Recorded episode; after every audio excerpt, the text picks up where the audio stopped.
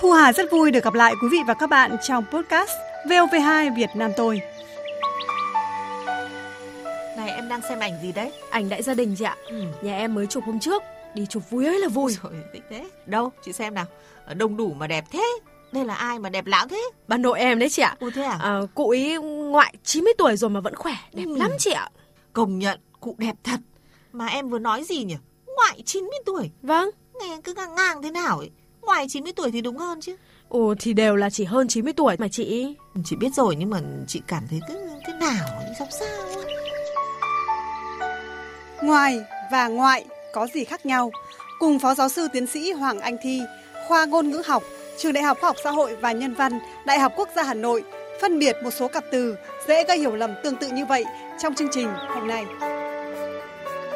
À, xin được cảm ơn Phó Giáo sư Tiến sĩ Hoàng Anh Thi đã nhận lời tham gia chương trình ạ. À, vâng, à, xin kính chào các quý vị thính giả. Vâng, à, như tình huống mà Phó Giáo sư đã nghe ở đầu chương trình, à, trong cuộc sống của chúng ta thì có rất là nhiều những cái cặp từ mà à, nhiều khi người dùng cũng rất là băn khoăn, không hiểu cách nói nào mới là chính xác, hoặc ừ, cảm giác là có một cái từ nào đó chưa đúng mà cũng không hiểu nguyên nhân vì sao ạ. À, và ngoài và ngoại thì là một trong những cặp từ như thế ạ. Ngoài và ngoại thì đúng là nó có chung một ý nghĩa, thế nhưng nó khác ở cái chỗ là ngoài thì là từ Việt, thế còn ngoại là từ Hán. Thực ra khi chúng ta nói ngoài 80 tuổi thì nghe rất là tự nhiên bình thường nhưng mà nói ngoại 80 tuổi thì nó có một cái gì đấy nó nó lấn cấn là bởi vì đây là cái cách ghép nó không đúng. Sở dĩ mà lại có cái sự nhầm lẫn như vậy chính là vì là ngoại thì nó là âm Hán Việt mà nó đồng nghĩa với ngoài luôn. Thế nên là các cái tổ hợp đồng nghĩa thì hiện nay vẫn dùng song song. Ví dụ khi chúng ta nói là ngoại quốc thì đồng thời lại có một cái biến thể là nước ngoài. Khi chúng ta nói ngoại ngữ thì lại có một cái biến thể tiếng nước ngoài. Như thế tức là cái yếu tố hán, từ hán nó sẽ được dùng song song với lại từ việt. Thế nhưng cái quy tắc của nó thì đã là yếu tố hán thì nó phải kết hợp với một yếu tố hán khác. Cho nên cái sự nhầm ở đây chính là do kết hợp một yếu tố hán với lại một yếu tố việt. Khi mà nói ngoại 80 tuổi thì 80 tuổi lại là theo kiểu việt nhưng mà lại dùng với yếu tố hán là ngoại thì lại không phù hợp Thế cho nên nếu nói ngoài 80 tuổi là theo kiểu Việt hoàn toàn thì nó đúng rồi.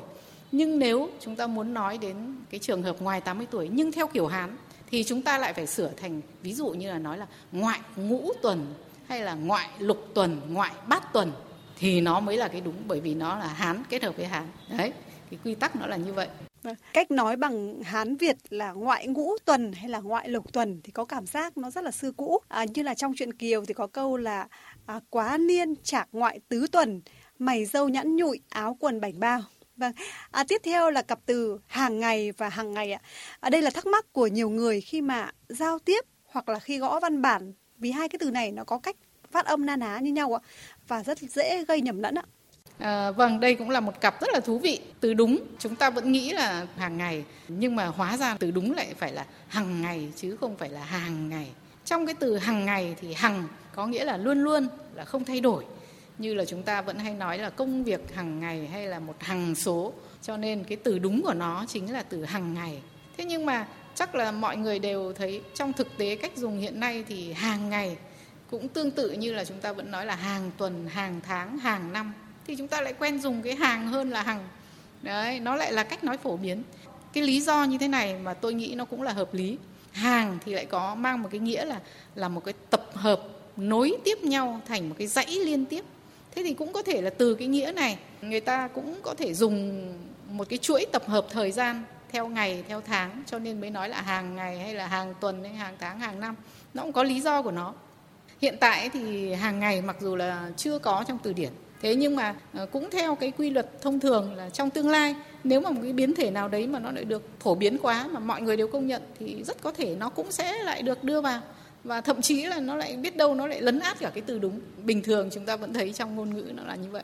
Vâng à, ngôn ngữ thì cũng có cái quy luật sinh tồn. Cái nào dùng nhiều thì sẽ tồn tại sẽ phổ biến. Thế còn cái nào mà đúng nhưng mà ít dùng thì có khi là dần dần sẽ tự nó bị biến mất ạ.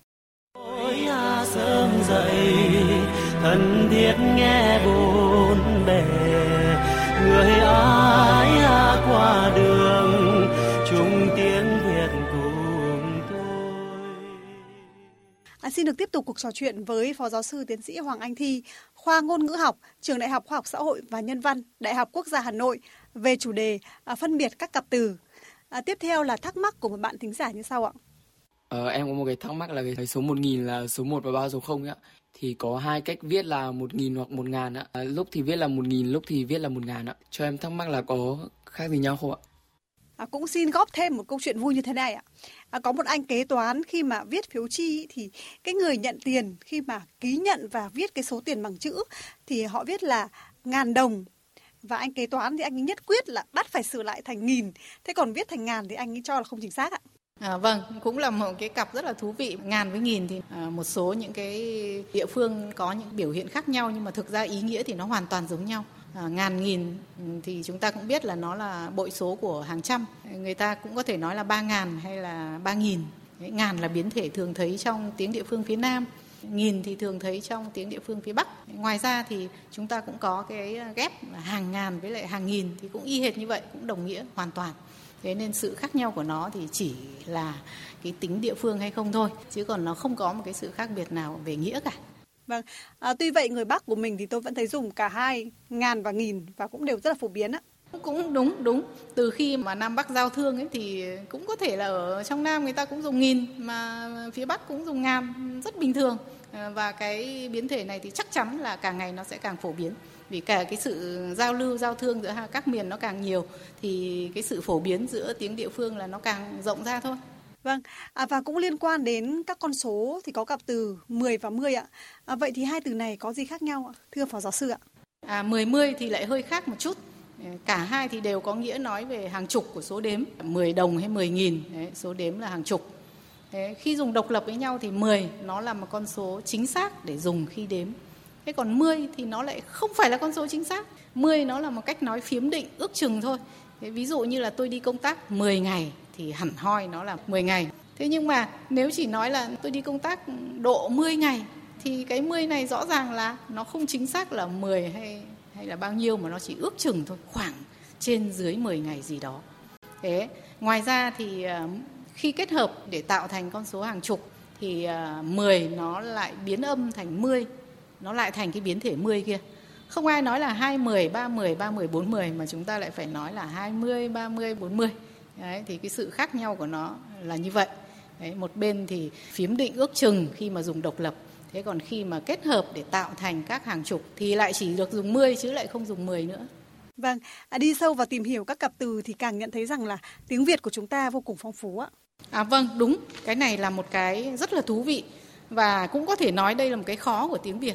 Thế tuy nhiên là có một cái quy tắc của ngôn ngữ là một khi mà được sử dụng nhiều thì tự nhiên nó thành quy luật và mọi người hiểu. Thôi thì đầu tiên là cứ chấp nhận là trong giao tiếp là chúng ta hiểu được nhau. Thế còn trong tương lai thì biết đâu nó lại đi vào từ điển khi mà nó phổ biến quá thì người ta lại thấy cần thiết là nó phải đưa vào từ điển. Đầu tiên nó có thể là bắt đầu từ những cái sự phát âm hơi hơi giống nhau. Thế xong dần dần người ta lại dùng chéo qua nhau rồi cái ý nghĩa nó lại cũng có thể là giao hòa với nhau nữa.